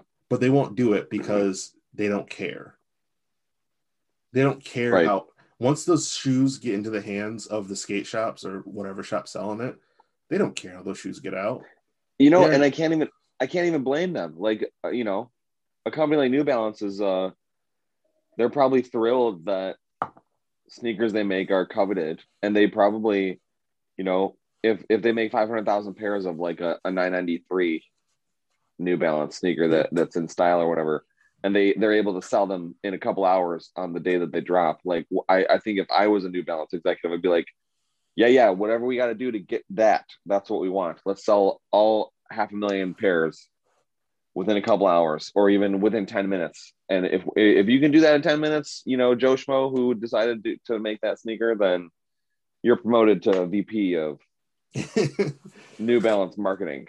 Yeah, and I think well, that's part of it though. Is like you know, I think boardrooms are kind of slightly out of touch with the realistic ways that how people consume. There's consumer behaviors that are like you know, constant across cultures and societies. I think just like partial Yeah. human nature aspects. But then there's another part where just like they they have to survive. You know, they need to maintain the illusion of the product to an extent, so that customers hold on to it. You know Yeah. like the thing about the like, a Yeezy, for example, like the 350s V2s, they've restocked, you know, the cream ones, the uh the pseudo bred looking ones. Yeah. They've done those several times. The reason is is because people like them. They just like that colorway. They want to own it. It's nothing to do with hype, which is cool. That's fine. Good on them. But then they know that that doesn't translate to every kind of shoe that comes out. Like if they had overproduced the Union 4s, it wouldn't have worked Yeah. it wouldn't have worked at all. Yeah. Like, look at look at the look at the union non four union shoes, and you could have bought those for like up to an hour afterwards when it dropped. You know, maybe not an hour. do you think- but- do you think those are um do you think those are cool? Have you Yeah, ever seen some? I think I I've I like it, I think I've the seen the uh except for the what ones. are the what were the um what were the other ones that came out at the same time as the fours was it the Superfly three and the Delta the deltas Deltas? Was The- that it? The deltas are like a newer style jordan right Yeah, like non like a Team Jordan. i actually i kind of like those i kind of like i don't i wouldn't buy them i probably wouldn't wear them yeah. but they look like they look like a fashion sneaker that you could play basketball in But that's but that's the big part about sneaker culture. Think about all the shoes that like go out right away. They're always Yeah. staple shoes. I think the difference between a sneakerhead and like a person in sneaker culture versus like a tourist is that a sneaker culture person is thinking about a shoe and functionality. Yeah Really thinking about how it wears, you know, versus like, Yeah. oh, it's hot. It's hot right now, so I got to get it. Like, there's people who probably looked at the Cactus Trail uh, Travis Scott's and went, ugly shoe, but 270s are kind of comfortable and it's kind of hype. I'll take it. versus Right. people that like it's Travis Scott. I gotta have it. If I don't have it, people are gonna hate me, and my girlfriend will never kiss me on the lips. You know. Yeah. And I like those. The more speaking of those uh those two seventies, I like those. I think they I kind of they they did not look good in the in the pictures in sneakers, but I feel like the couple of times I've seen them on somebody in real life. Do you have yours or did you sell yours? I sold mine because they weren't worth the price to keep them. Like I like them enough, but if like I don't know if they were if they were cheaper, I probably would have kept them. But I was like, yeah, Yeah. I don't I don't like them Yeah. enough to pay this amount of money Yeah. for them. Yeah. I'll just get rid of them. But yeah. on another subject, so we talk about And- uh I was just gonna say I was we've been talking uh, at length of uh, resale culture, which we expected, but uh, I think we can move we can move on from the resellers. So, you know, that's just a thing that's going to be upsetting for always for, all, for all the all the guys like you and me, all the people that just want just want a pair of sneakers here and there. It's going to be a contentious point, indeed. It is, but I feel like we're we're sort of kind of getting towards the tailor end, especially as we, you know, we'll probably hit a recession soon. So I honestly see sneaker culture taking a huge pause and not a pause pause, but like definitely again, it's an investment and a risk.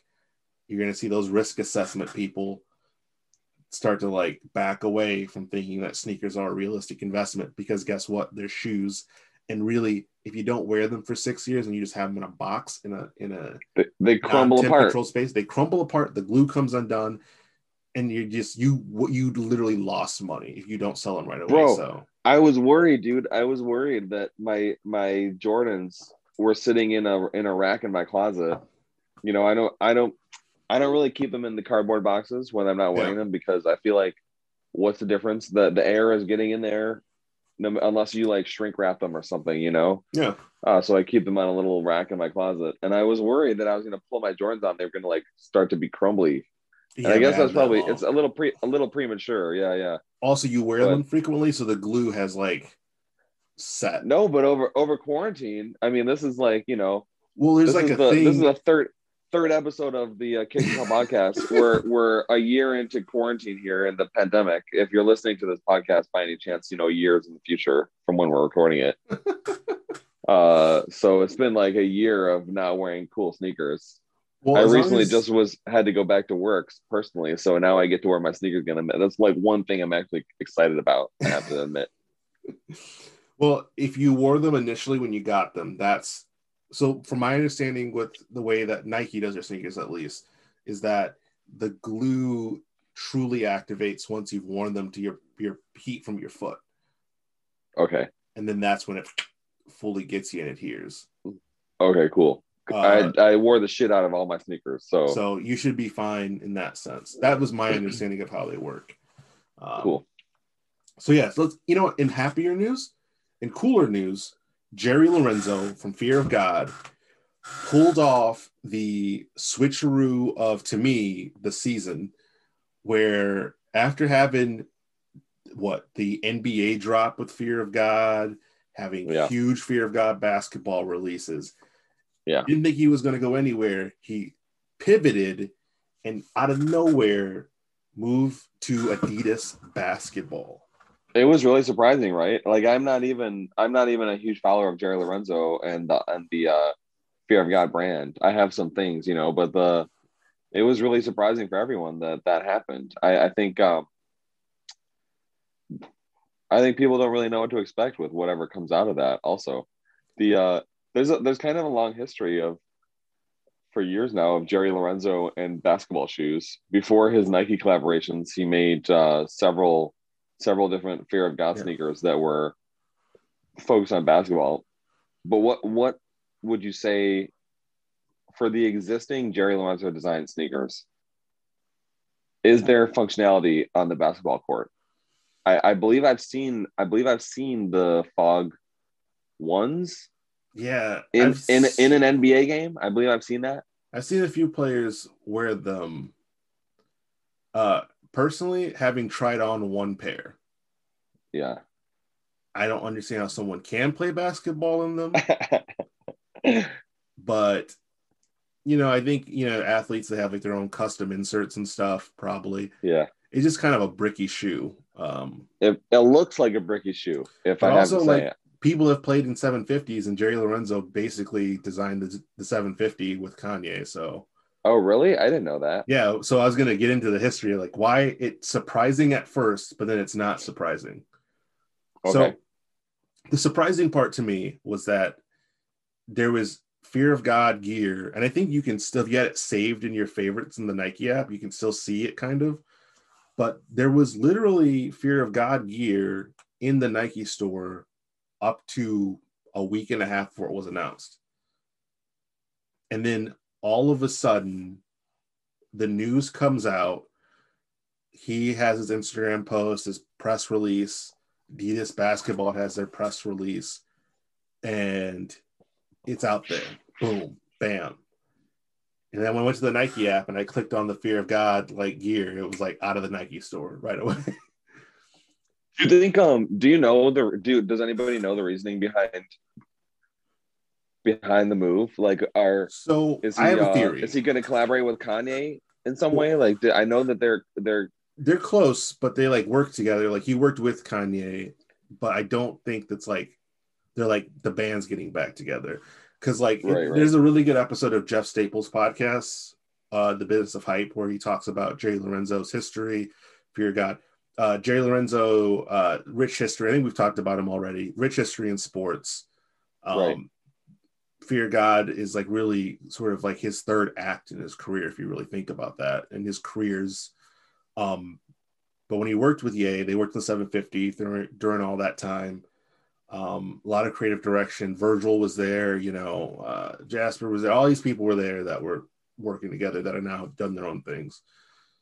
And uh, I think the reason that he went is the same reason why a lot of people leave Nike as collaborators, which is Nike has a really tight grip on their brand mhm. and they have to. Mhm. It's their prerogative. People come and go, but the brand lasts forever, right? kind of the same reason why Kanye only had a couple releases and then ditched out, right? Because yeah, because he, he he- they got into it over creative decisions.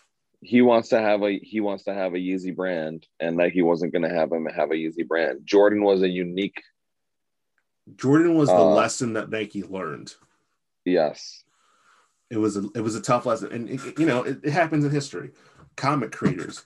One of the biggest things in comic creation that's hilarious to me is that like in the '90s was like the rise of of image comics, and that's because these creative owned characters, like comic writers, were creating characters, um, and Marvel wanted ownership of them, or DC wanted ownership of them, and they were like, "No, I created this character for this Marvel, and my contract doesn't say anything about you getting to keep this character, so it's mine." You've got to pay me when or acknowledge me as the creator when it comes around. hmm Brands do that as soon as they become big corporations because they got to protect their brand. So if you're a collaborator, you know, and you like, let's say Drake was to leave, right? Well, Drake can take OVO anywhere he wants, but Nike technically is well within their rights to re-release and retro any OVO pair. What? So what does that say about the Yeezy Nikes? That uh, do you think those will ever be retro? Well, Kanye rumors, recently, right? Kanye, when he was like, you know, in his whatever, he gave his blessing for them to do it. But that's kind of like the big thing is like who owns the design, the collaborator or the person that paid for making the thing work? Right, right, right, right, You know what I mean? Because like really, if you think about it, it's just basically they're hiring an artist and they're acting as patrons and paying the artist to commission something for them. But who has the right to copy it and make copies and prints? The artist or the person that paid for the artist to make it? Where does Travis Scott fit into this? Like, does he? I think he's in a weird blob, and I also think he just doesn't think about stuff like that. I, think so too. He doesn't think about it. So what? What happens when he like wakes up and is like, I don't, you know, But I want to have I think he's a Nike. Will you give me a? Yeah, he's kind of like a unique. Also, he's a unique I don't think, piece but, of it. Also, but also like like you know, speaking on Drake versus Travis and then Ye, yeah, Travis and Kanye are creative people. right. They have original creative thoughts, and they think with the abstract mind of a creator and artist. Drake is a businessman. He's a machine. Yeah. I've said it a billion times. This would be a different podcast talk about hip hop. but Drake is the greatest rap actor of all time. He can grab any beat from any style from anywhere and build his flow into it or make a flow yeah. off of it. That's a talent. Now, what about I what about OVO sneakers though? they're all basic and ugly. Think like this: if you put Kanye West, Travis Scott, and Drake in an art class, and you said, "Paint me a tree," Kanye and Travis Scott would paint their mental their concept, their tree, yeah, their tree. I can almost verbatim tell you what Drake would put. He would put an oak base, uh, uh, one branch sticking out with a couple of leaves, about yeah. four branches sticking up, and then he would just color in green all around there, maybe spatter some yellow in there like it's autumn. Yeah. But he drew the tree, and you know what? he drew it great. Drake, he raps on beat, he raps intelligently, it's soundbitey and it's good. But he cannot think abstract and creatively. He has no creative direction. None. He's just not a creative person. But it's okay because he can he can mimic creativity, which is a talent. It's a really big talent. He has a he has a, a kind of magnetic charisma. Yeah. That is that is yeah, which is fine. Totally so in fine. terms of sneaker releases, like literally every OVO sneaker is just slapped OVO on it, threw an owl and some gold on it and some sparkle and called it Drake's shoe. But if you ask Drake to draw you a shoe,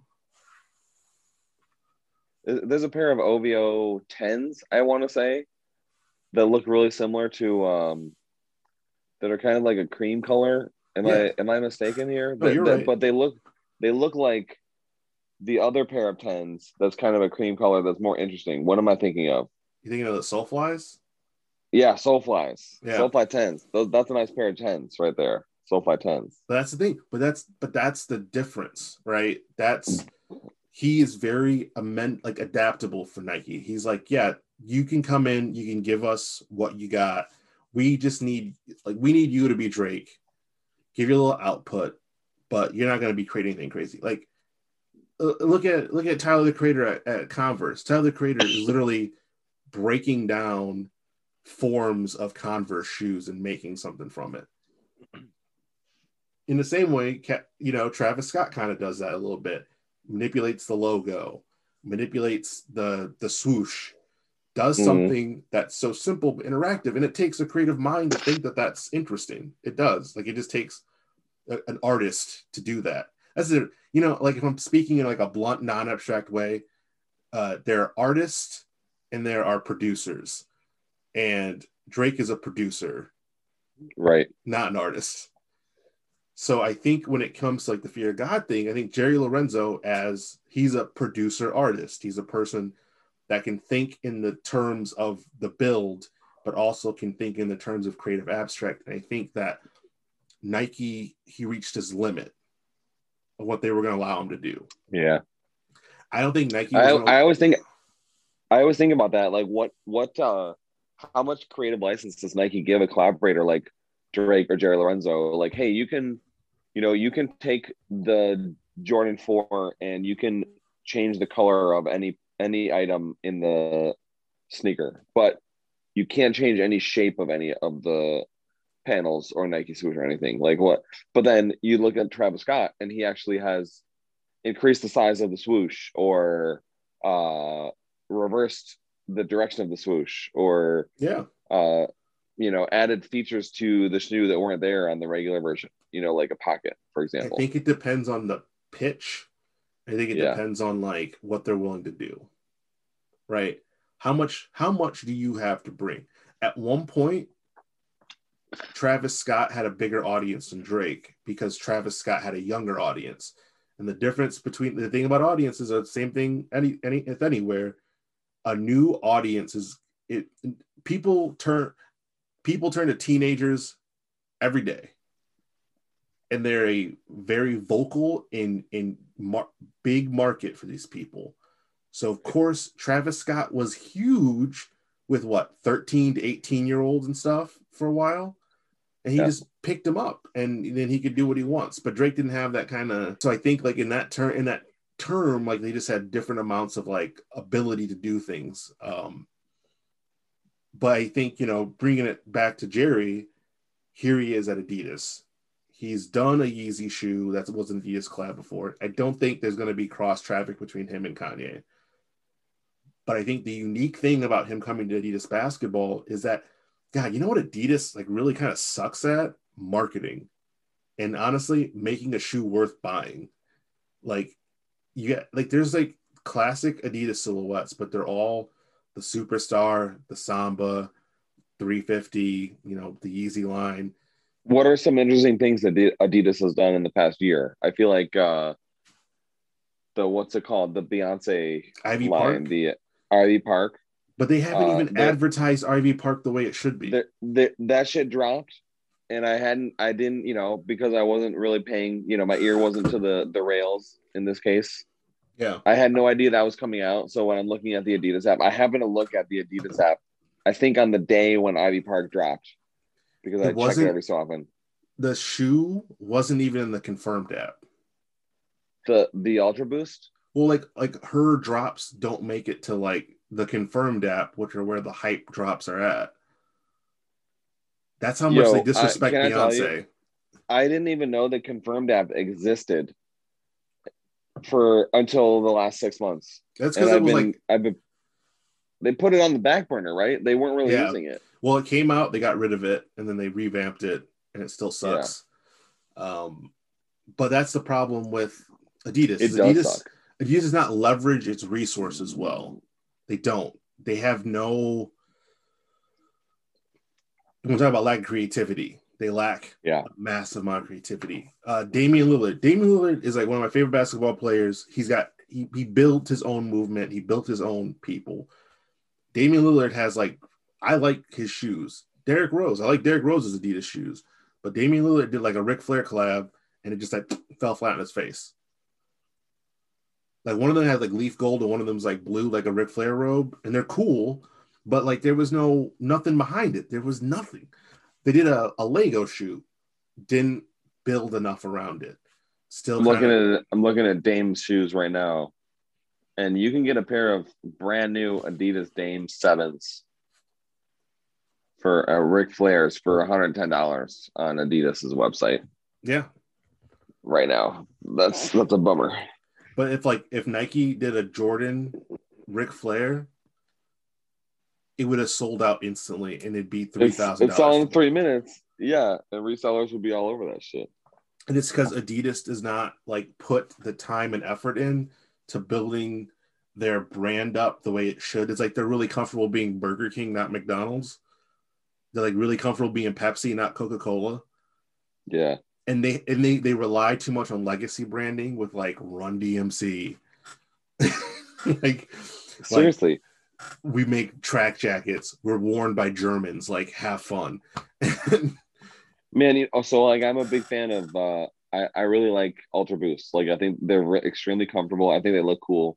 So the the first few years of Ultra Boost had a similar look and design. The sole was basically the same, yeah, and then the the upper was all mostly the same with some changes in like how the paneling was and like the the look of the weave of the uh the prime knit. You know. yeah, Uh, but then the last couple of years, 2019, 2020, 2021, they've kind of they've altered the appearance of the Kinda. sneaker. yeah, And and and I'm just I'm I'm kind of like a you know, I, earlier I said I was a layman in uh the sneaker the sneaker world as an enthusiast. It seemed like Ultra Boost was kind of one of the one of the prime shoes that kind of made Adidas uh gave them a, a place in the sneaker world, you know yeah. uh and they they can i just say they fucking ruined it they they took this ultra boost they Yeah. they wanted to make it functional they gave they made it a thicker boost and then have you seen the most recent ultra boost The Uh, what's one, the 2021 ugly Ultra one? Boost. I mean, the they made it so they took the back they took the thick Ultra Boost sole and they kind of they made the back end pointy, kind of like a like a Nike Oh. Pegasus, you know. Yeah, I know what you're talking about. So it's it's not really a, a it's not really a sneaker that you would you would wear with like a streetwear fit, you know. It's kind of a it's like a running shoe, and I don't even think people really like running in Ultra Boosts. So I just I just don't really understand what are they doing? Like what are they doing with their They're- shoes? Yeah, Do, do people do you know who's their other big stars besides uh I don't think Dame they product market. Derrick Rose? Uh you know, Steve Harden. I mean uh not James Harden, not Steve Harden. James says Steve Harvey. You think it's James- I Steve meant- Harvey? I meant- the I meant- Steve no, Harvey Steve Ultra Harvey. Boost ones. It was a uh it was a mistake in my That's in my funny, brain though. there, but Hey, but James Harden, like his his, Hey. his Adidas sneakers kind of look cool. I don't know. I don't like James Harden, so uh, he's he's like he's in Marcus Jordan territory for me. Uh, but yeah, I mean that's the problem. I think part of it is they're a German company, and so European companies have a different mindset when it comes to marketing and how they do it. That's one thing I learned from like the office furniture industry was like like European advertising and marketing is just different. They're not as commercialized as we are, and they're not as like they don't incept things as bad as we do. But the other side of that is that well, you may be based in Europe, but you're also you have a huge grouping of people in America and a huge grouping you're missing out on. You know what I mean? Yeah, And I feel like Adidas just like is not thinking rational. Like you have Beyonce, who is single-handedly one of the biggest stars in this universe. In the There's a last two superstar- decades. There's a superstar somewhere on a on a distant planet called Jupiter that is dwarfed by Beyonce. Right. Like, how do you have her on your label and you don't your entire profile hasn't risen? Well, The to be person- fair, the the uh when all of her apparel and sneakers dropped, the sneakers and most of the clothes did sell out very quickly. They did, but like when you think of like the soft, when you think of like the soft power they would gain, it's Yeah. very little. They don't. It was gain any- probably like an an hour or two they sat on the website before they were all purchased. Whereas on a Nike a sneakers drop, uh, there was there was one recently where they had apparel. oh Stussy. Yeah, Stussy. All the all the Stussy clothes sold out really boom. Yeah, like in a minute Yeah. The hoodies and stuff. Yeah, yeah, yeah. And that's the thing. It's sad like- for it's sad for Ivy Park and Beyonce. Well, well, I, that's the thing is Ivy Park exists. There, I, it's like Ivy Park is doing Adidas a favor right now. That's Yeah. really what it looks like. And you know who has anything to gain from this? Beyonce. Beyonce's brand, Yeah. Ivy Park, grows, and it's going to outgrow Adidas. Just wait, and Adidas is going to be. I like I like those Ivy Park Ultra Boosts too. They look nice. I I like the marketing of all of the Ivy Park gear. I think they're doing a really good job, and I think they're focusing a lot on women of color, and they're doing a good job of building the brand around that. And Adidas traditionally is really bad with people of color, like Right. just been bad in the last decade, and they have a moment to really right those wrongs, and they could have the vehicle and voice of Beyonce to, to start a new chapter, and they just are not thinking at all. It's just so dumb to me. I mean, if you think about some of the other um Adidas collaborations, like they did the they did a Game of Thrones and Star Wars collaboration. You know, I the um the TV show or like Well, they did like Star Pixar. Wars is a, Star Wars is a movie. Like what Nike doesn't necessarily do collaborations like that. It's all like it's artists and athletes. Yeah, and Nike- I, I I don't I really don't feel like Adidas is I feel like Adidas dropped the ball kind of on on the actual design of the sneakers that Well, were with the like ones the, for the Star Wars ones. the Star Wars the ones Game are of Thrones. okay. No, they were they were The They the were Boba corny. Fett, the They Boba were- Fett with the power with the pack on the side. what are they Boba Fett Ultra Boosts? What are they? No, they're Boba Fett uh rival highs, I think. Boba Fett rival. right? Top 10 high. Yeah. They're dope. They have like a, they have like a pocket.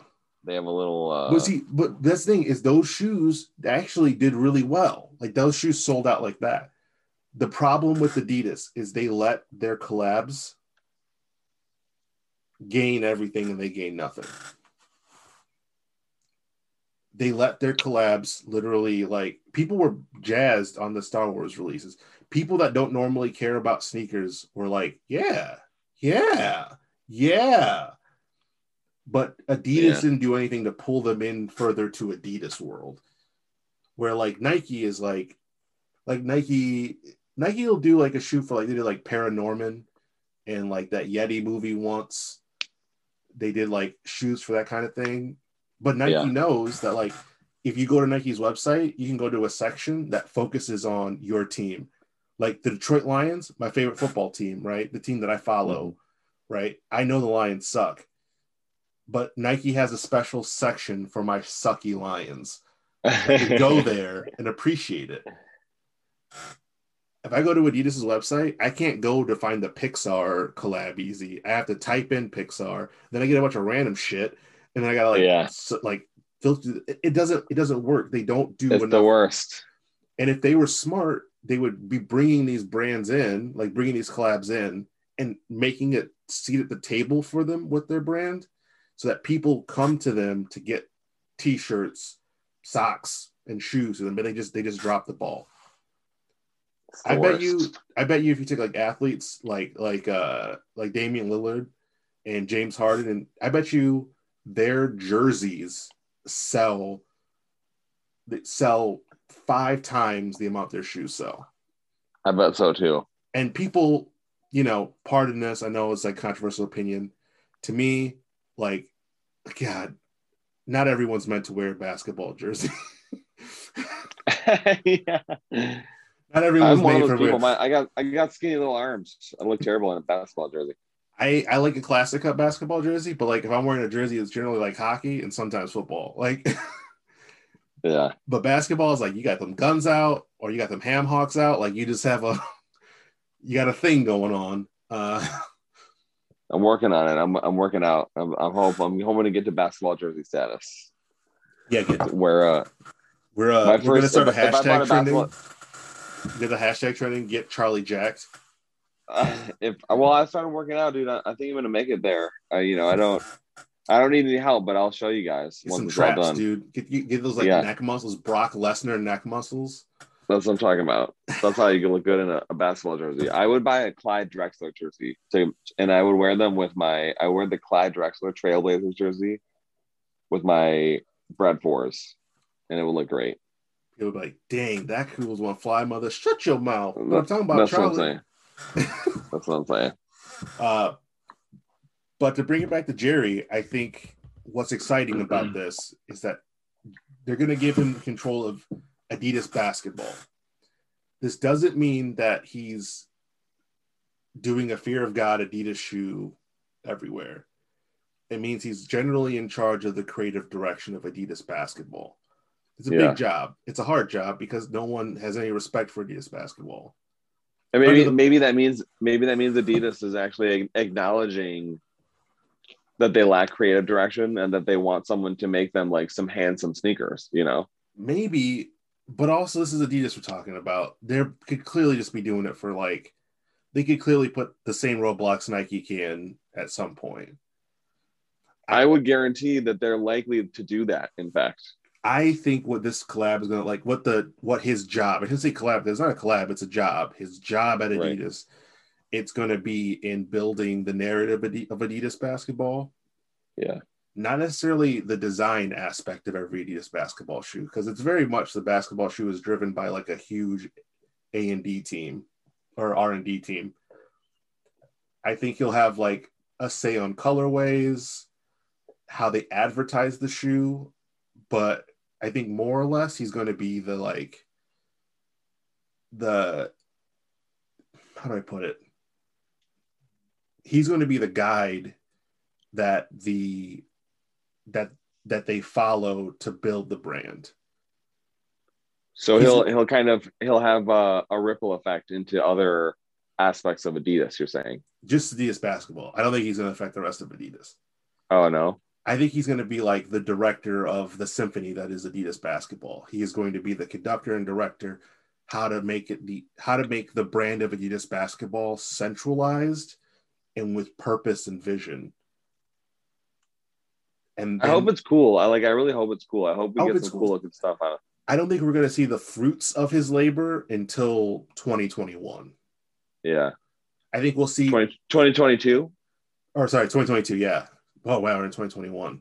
We're in 2021 right now.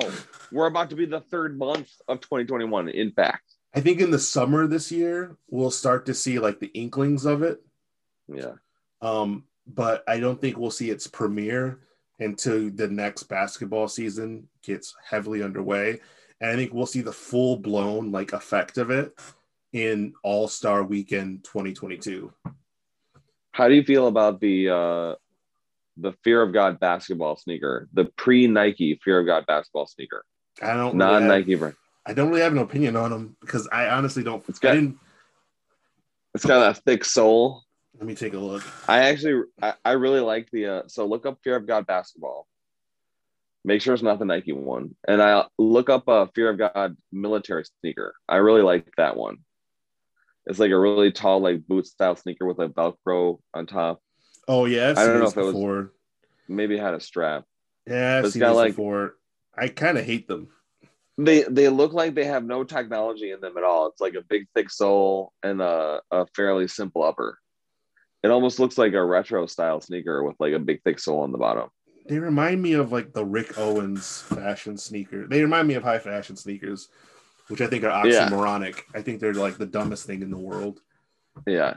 And I that's the thing I like about the thing I like about Jerry Lorenzo is he's very practical and he's kind of he's really down to earth dude when you hear him talk. And I don't think we're gonna get fear of God like it was with Nike. We're not gonna get Adidas turn into high fashion and attempts at high fashion. I think we're really gonna get uh, an attempt at form and function. And I think that's going to be the goal. And I think it's an okay goal. I think that's like a a decent goal for them to go for, and it's the right goal.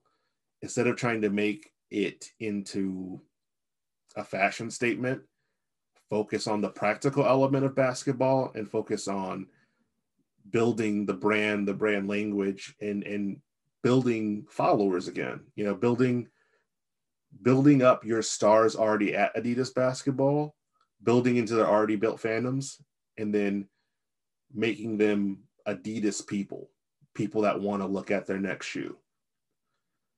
And if they can do that, they'll actually probably be able to like I'd say they they'd be pulling a better one than Nike because Nike Nike hasn't outside of the best players in the world been able to build a sizable brand, you know. Uh They have not. You said you said they have not. they have not. Like outside of LeBron and Kobe and Jordan, I've never met a person who's like going out of their way to get a KD. You know, Yeah. I've never met a person like, and I like Russell Westbrook, but when he did the Jordan, he has like a Jordan like luxury regular line of shoes. Yeah. They're cool looking, but like again, not worth me wasting my time in sneakers over. Like, Who designs shoes like a Kevin Durant sneaker? Is it does Kevin Durant help or is it some some random I think it's like a mixture. Like, I think it's like a mixture. They have like a, a designer for them, right? Like an R and D person and a not no designer hired. Hatfield? I think yeah, I think getting Tinker, you gotta be you gotta prove yourself. Uh Yeah. and they come in and they build the shoe like around the person's athletic abilities. Like if you watch on Netflix the episode of um I forgot what that show's called. Maybe it's abstract. They like follow different artists and people that make things. They do a Tinker Hatfield episode and it's really cool. And they take you into Nike's like creative lab and stuff like that. They really do build the shoe around the person. They don't just draw a nice shoe or a cool shoe and then make it fit. They kind of reverse it. They take it person first, style and build afterwards. Does Tinker still work for Nike? Is he not retired I think he still works for Nike at this uh, point? Who knows? because the the uh the Earl was him and Tiffany Tiffany Beers or whatever. That was their shoe. The, the what? The, the Earl? Earl, the first of the uh auto lacing shoes. Oh, right. I think he's yeah, still he there. did. Yeah, he did have a hand in that. Let's see. But I'm um, look it up. I think that if if Adidas can pull off building a shoe, Adidas basketball, if they can build that up and to make those basketball shoes synonymous with the name of the athlete, you know, they'll be successful. Because right now, there's a lot of Adidas basketball players who, when you say their shoe, you couldn't think of a silhouette. You know, and that's really what it's Man, I'm about. not, I'm not gonna lie. I have no clue without looking it up what KD sneakers look like. I mean, I know what KD sneakers look like because he had a really cool Texas Longhorns one, and I'm a Longhorns fan. But, but like people who like Kyrie Irving, you know what a Kyrie. People know what a Paul George looks like because he almost crippled uh, what you what you call it uh, Zion Williamson when Zion was playing in a pair. But like Nike, how do I put it? Even though the names behind the athletic shoe brand, like you know your KDs and your Paul Georges and whatever and Kyrie's, they still put those shoes everywhere. Yeah, And you know that those shoes are tied to them because those shoes have a KD on the back or Kyrie's logo or whatever. Adidas just kind of like putzes around and makes a shoe. I feel bad for uh, not mentioning Kyrie earlier because I, I do think his shoes are a step above the average uh, basketball athlete collaborator. I think they're uh, they have a name for themselves. I see people wearing Kyrie's all the time. I feel like Kyrie's shoe is only popular because he was LeBron's vice president. I mean, I he is a good basketball player. He's really he good. is, but no one would have cared about Kyrie Irving if if LeBron hadn't elevated his game. Well, what if what if he was the star player on a team where there was no LeBron? I mean, he's always Like- been like- kind like- of on a team with a Like if he never played star. with LeBron, or like if yeah, yeah, yeah, yeah. if he never You played with LeBron, if he'd ever played with LeBron, he'd be signed to Under Armour right now. Oh man, like Steve Stephen Curry. Yeah, because Kyrie's good, like Stephen Curry is good, but the brand doesn't care if you're good if you don't have gold. And that's Oh, why man, Steph got speaking- away. That's why Steph got away from Nike because they tried to give him some BS contract. And he was like, I don't want that. It's like, I know I'm worth more. And, it, and at the time, Under Armour was just throwing money away. So they, Does do Steph Curry Under Armour shoes look cool? Some of them look all right, but not enough for me to go out of my way. Yeah. It's, Low on that's my the thing too, list is we have to like we have to think in the terms of like shoes as functional as well.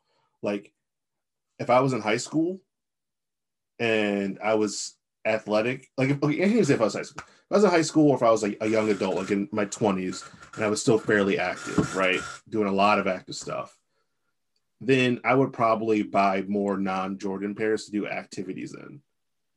Right. I would be doing I'd probably own uh Under Armour like the Rock's shoe or Steph Curry shoe. Oh, does The Rock have Under Armour shoes? Yeah, the Rock has a whole brand with Under Armour. Like weightlifting? I have no idea. I think they're just like athletic trainers. He's the Rock. Big, he big, gets to do what flat, he wants. big flat shoes. Yeah, I like The Rock. He's a cool guy. He's a cool guy. Uh, He's a cool guy. He's a I cool like guy. Him, the Rock. Dwayne The Rock Johnson. well, it's been another great episode of Kicks and Tell podcast. Did we hit two hours? Did we hit two we- hours I think we hit just about Is this our, this is our longest podcast? Our third episode is the charm. is the charm. hours. It's the long episode. But you know, this is great. While you're at your home offices, crunching away, doing whatever, listen to our sultry, awesome voices. Enjoy us, us vamp. But uh I mean, we we bring the uh, you know, the the regular conversation about what it's like to be just just a guy who likes sneakers, wants to buy a few pairs, takes a bunch of L's. it's 2021, just to be a person, Twenty. just to be a That's right. person that enjoys sneakers and hype ish and all the stuff in between. Yeah, that's what we're here for. We're just here to like talk about it. But uh I think in a lot of ways it's been fun to make this podcast because especially during COVID, I have no one to talk to about this. my, my Yeah. poor wife has to listen to me talk about sneakers all the time. oh man, I show I show Hannah like, hey, look at these, look at these Jordans. I think I'm gonna go for these. She looks at it for like half of a second, like, oh, cool, and then you know that's it. That's, that's it. the There's end of no the conversation. And you don't have Yeah. any you're like, but I want to talk about it. Yeah, look at look just- at the colorway. Look look at the materials. No, it's nothing. I know. I think I, I think about that all the time. Like, oh man, like when the Supreme, like the newest Supreme season came out, I was like, oh, I want to talk to people about some of these things that are supposed to come out, but Yeah. my wife doesn't care. Special shout out to all of our friends and family who are going to listen to this podcast, yes, uh, who, who might be interested to hear our voices talk about this topic. Uh, we Totally. appreciate you. Thank you, thank you to everyone who's listened so far. We've gotten some decent, some pretty great reviews already. Uh, it's been fun. So thank you for listening. Uh, thanks for joining us. And you know, hey, we'll be here, same bat time, same bat place. You'll never know. We'll just pop a new episode whenever we feel like it. But Best luck to you when your sneakers drops uh, moving forward into the future. I hope Oh, yeah. everybody has a good a good one. and remember, never buy twos. and yeah, we'll we'll end it on that. It's been great. Thanks for listening to Kicks and Tell, y'all. hey, Brown Line, peace out.